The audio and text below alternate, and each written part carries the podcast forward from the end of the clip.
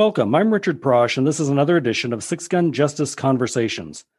These are occasional bonus downloads where my co host, Paul Bishop, or I get to hang out around the virtual Six Gun Justice podcast campfire, spend some time talking with friends who work in the Western genre. With me for this edition of the Six Gun Justice podcast conversation, Bob Yoho is a West Virginia native with a passion for history and tales of the American West. He's author of the five book Kellen Malone Western series as well as books of historical fiction and nonfiction. His varied career includes speaker, radio talk show host, and political columnist, laboratory technician, and process operator in the chemicals industry. He currently resides in Ohio, and you can learn more about him at rgyoho.com. Thanks for reining in with us under the virtual campfire, Bob. Well, thank you, Rich. It's good to be here. I'm going to jump right in with a subject that's near and dear to you what led you to write about the West Virginia Colorado coal mine wars? Okay, I was I was born in the West, uh, West Virginia, and uh, and uh, and uh, I think uh, being a West Virginian, coal mine is uh, coal mine experience is something that's kind of, kind of it goes along with almost everybody in the state. I think it may be sort of in their DNA and uh, it, I was fascinated by the whole subject, and and actually I had heard first learned about the history about that about 15 years ago, and then as far as me actually writing about it, you can blame Kevin Costner for that. He did a uh, he did that uh, thing on the History Channel, a three day mini series about the Hatfields and McCoys, which is an interesting part of West Virginia history, but I do not believe it's the most probably the most interesting or most important thing in West Virginia history, and I believe that was the coal mine wars that took place in the early 20th century. I remember that uh, Kevin Costner miniseries. You remember 20th century, early 20th century? I, I do, um, but I, I don't I don't know too much about the the coal mine wars. Can you give us just a real short recap of what that all entailed? Well, uh, they've known about coal in West Virginia since it was part of Virginia clear back in the early 1700s. In fact, is uh, Thomas Jefferson wrote about it in one of his books, and and so they've known it was there, and they knew it was all uh, all through that part of uh, at that time what was Virginia, and about the early to mid 1800s. Uh, men like Collis Huntington and others began to want to get this coal to run their locomotives and actually the city in uh, West Virginia, Huntington, West Virginia, is named after Collis B. Huntington, who also had, uh, you, you, know as well as I do, had a big part in the Transcontinental Railroad. Sure. But he he started wanting to get coal there to fire up the for their locomotives, but access to West Virginia, well, Virginia at the time was so difficult they had to put railroads in to get it out and by about the late 1800s they were mining coal pretty pretty extensively in the whole eastern part of the united states and and what what was west virginia at that time. And and rockefeller john d. Rockefeller bought interest in coal mines. They had the coal mine wars in paint creek and cabin creek where striking miners were thrown out of their they they didn't want them to work on union contracts and they threw the striking miners out and they and the U, USMWA, United States uh, or United Mine Workers of America, placed them in these tent camps. And uh, as it came along, the strikers, uh, they had something they called the Bull Moose Special, which was a machine gun mounted on a uh, railroad car that had come through and uh, fire machine gun fire into the tents of the striking uh, coal miners. They wow. also did they also did the same thing. That happened there in about 1911, 1912 in Paint Creek and Cabin Creek, West Virginia. And a whole lot of what they did there, they repeated out in Colorado when Baldwin Felts Detective Agency uh, went out there and they, they worked for for uh, Rockefeller in West Virginia. They were imported out there to do his mines out, which he had out around uh, the uh, Spanish Peaks area of Colorado in the early 1900s. And many of the same activities and same crimes and misdeeds that they committed in West Virginia, they uh, did the same thing out in Colorado in about 1914. I know that you've written about a, character named Charles Lively who was in, involved with some of this. How do you go about researching this? Okay, I knew some about Charles Lively to start with. Newspaperarchive.com has been a great friend of mine because they've archived a bunch of the newspapers of that period of time. And fortunately, Charles Lively was a man that was in trouble a lot. Charles Lively was born in West Virginia in uh, 1887, uh, just outside of what we would now call Charleston, the state capital. He got his mine card, union card, when he was about 13. And best I can tell, probably around 1910, he began working for Baldwin Felts, a detective agency, which hired people. Not only did they have mine guards, they also hired people to infiltrate the unions. Charles Lively communicated with the unions in secret and his code name, and that we know from documents that Thomas Felts of Baldwin Felts Agency, the vice president, left and, and didn't destroy. These documents identified Lively as agent number nine, and that's what he communicated with when he sent these secret letters to uh, a post office box that was picked up. And, and quite often, he usually acted like he was sending those to a girlfriend or something such as that, or, or a business concern. And the whole time he was spying on the union miners and reporting back to Baldwin Felts, who was giving it to the coal company. But as far as investigating him, I knew much about him. Charles Lively testified about about the violence in the West Virginia coal fields. He testified him and Sid Hatfield, who was a sheriff in Matewan, that uh, the Matewan massacre happened or May 19th, 1920 and uh, seven Baldwin Felts agents who who came there to evict striking miners. Thirteen of them came there, and they were evicting striking miners from their homes. Later that afternoon, before they caught the train, seven of them were shot down in the street. Two citizens were killed. The mayor was shot and later died. Ten people died that day in Matewan, West Virginia, over uh, this, and that's what started it. And the truth is, after that day, that shootout Matewan, West Virginia, which some people call the Matewan Massacre, Lively started working after the Mate Matewan massacre. He got a restaurant, which was on uh, in Mate Matewan, West Virginia. He acquired a restaurant that was underneath, downstairs from the U. The United Mine Workers offices, and it became a clearinghouse for information. No doubt, some of the people coming from upstairs failed to uh, quit talking about their business as they came down, but he was acquiring information. See, when the Matewan massacre occurred. Two of the seven agents that died that day, one of them was named Albert Felts, one of them was named Lee Felts, and they were the brothers of Thomas Felts, the vice president of uh, Baldwin Felts Agency. Needless to say, Thomas Felts probably wanted revenge, clearly wanted revenge, and and Charles Lively was contacted by Baldwin Felts to acquire information that would convict Sid Hatfield, the chief of police for the town, and the other uh, people that were involved in the shooting of the agents and his brother.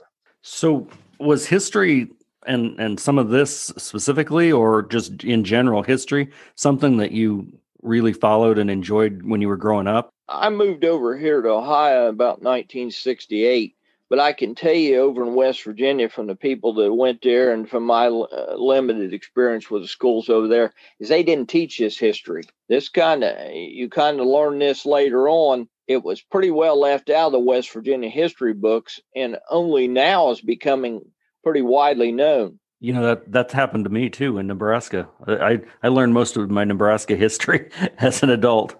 Unfortunately, I you know I think the people that write the history books sometimes uh, we're limited by what they want to tell you. Exactly.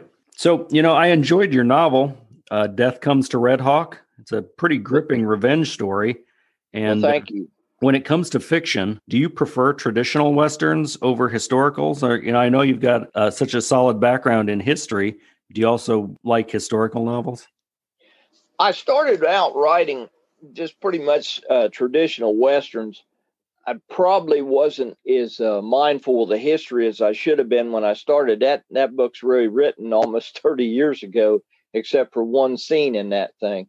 But as I grow older and I learn more, I try to incorporate more history into it, but I'm probably I probably never be what's really considered a, a historical fiction author. I prefer pretty much traditional or Western fiction, and I, I, think I'm probably better at that than I am. The history book that I wrote, the biography of Charles Lively, was all nonfiction, and I found out it was an incredible amount of work, and it was kind of a labor of love at first, but if I had to do that kind of writing all the time, I don't think I would love it very much. It requires too much adherence to, to fact. And I kind of like to write the myth of the West a little bit, which I, I think still has a place out there. I agree. I'd like to follow up on your nonfiction work a little bit and hear about another personage you wrote about, which is the sports hero Major Harris. Well, I'm I'm a big West Virginia University fan in football and basketball, and and have been since I was a kid. I some I inherited from my father. And Major Harris played for West Virginia 87, 88, and 89. Uh, he left after, as a junior after his 80, the 89 season. We followed him. We went to games there. I saw Major Harris's game against Penn State in uh, 1988, my father and I was there, and they had beat Penn State gosh knows, I don't know how many years. And we saw that game where he defeated Penn State and Joe Paterno. I realized that Major Harris had never had a book written on him. Well, I, I'm sort of a book writer, so I thought, well, maybe I'll try to get a hold of him. I spent the better part of two years trying to figure out how to contact him. Even then, the internet wasn't as prevalent as it is now. Finally, figured out how to get a hold of him, and I started writing what was was to be an authorized biography had it been otherwise, I, I think I would have written. I would have written it quite different had I not been trying to write an authorized biography. But there were some difficulties there toward the end of it once it was written. And and strangely enough, my timing was almost perfect because I had the book done the same year he was uh, chosen to be in the College Football Hall of Fame. Did you get to know him fairly well? Yeah, I got to know him pretty pretty well. We spent at least 30 hours in phone conversations, two in person meetings, and the book never was quite as successful as it should have been. And uh, I think it's unfortunate, really. I, he was a great athlete, I think years before his time. And, uh, you know, I, he would fit right in the NFL right now, but I don't believe the NFL was ready for his kind of player in 1989. That's a good point. Uh, and so many of these people, uh, you get to know them and you get to see their life, and and uh, it's stuff that history doesn't necessarily teach us. It's it's. I think it's up to people like you to to dig through uh, what we think we know and find out what was real. And I think we find out that you know people were ahead of their time or behind their time. That's a really good point. At that time, the NFL was searching for big, tall, drop back quarterbacks, and they weren't they weren't looking for guys that would sort of improvise, and uh, I don't think the NFL was ready for it. I always enjoy your nonfiction work, and you've published um, columns in Roundup Magazine, which is the Western Writers of America magazine. And uh, I remember one that was specifically a lot of fun. It was about, correct me if I'm wrong, you were traveling to your first WWA convention, but it was it was kind of a travel story and all the different mishaps. Do you remember that? Yes, I do. I I I happened upon that uh, column the other day and was kind of looking at it. Uh, just strange you brought it up. Yeah, I had a I had a heck of a day that day. I missed my flight and and missed my flight from my own stupidity. It was it was absolutely nothing else. I was sitting there eating breakfast and and I missed my flight and my luggage went ahead of me and I met it later. You know, and uh, it it was pretty it's it's a pretty drawn out uh, story about that whole day and how I still somehow got to their event they were having that night. The story's uh, pretty unusual. I'm running through airports, grabbing luggage, and and trying to meet shuttles that I that they said I couldn't make, and it reminded me, and, and I even said it there. It reminded me of the old O.J. Simpson airports uh, commercials for Hertz, where he's running through the airport. It was about like that that day.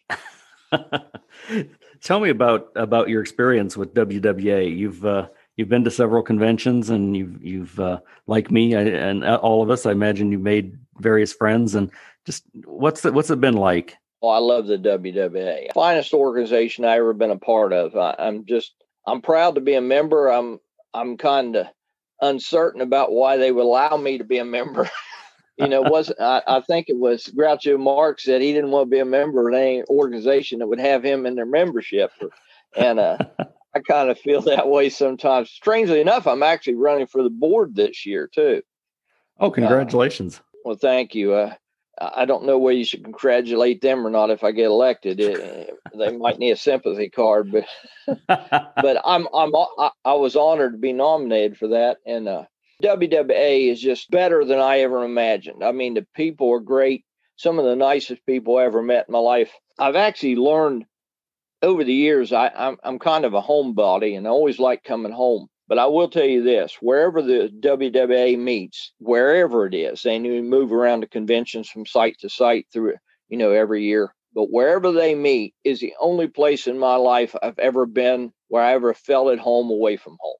So, uh, who are some of your inspirations growing up? You know, you read about read westerns, uh, watch TV, watch movies, thinking about the West, the Wild West. Uh, what what turned you on as a kid? I'd say my greatest inspiration have to have been my dad. My dad used to carry a Louis L'Amour book in his uh, lunch bucket to work. He was a chemical plant worker, and he had a Louis L'Amour novel in his lunch bucket every day he went to work. And I used to, I'll, I'll show you who the smart one in our family really was. I used to make fun of him for reading those dime novels. And then somewhere about the time I went away to college, I decided maybe I ought to read what I'm making fun of. So I grabbed one of them out of his lunch bucket. Uh, it was called Flint, and it was the first Louis L'Amour book I ever read. And from that moment on, I was hooked. So I made fun of him about reading those books, and then once I read them, I had to read them too. Course, Louis L'Amour was a great, you know, was a great inspiration on me. But I, I blame Dad for that because he he uh, started me down a career. He took us to John Wayne movies, and I actually I wrote a column about it that was in uh, Saddlebag Dispatches about my dad, but he was he was tragically killed uh, two years ago this past November in a uh, farming accident. I I miss him greatly. He he was tremendous inspiration to me. He he's really the one more than anybody. Along with my mother, who passed away several years before he did, I found out later. I, I knew she'd written a few poems, but I didn't realize how extensively until she passed away. My, my sister was going through her things and found uh, she'd written a lot of poems. So I'm thinking I probably got the inspiration and uh, uh, love for the West from going to John Wayne movies with my dad and things such as that. And probably my love for writing probably came from my mother.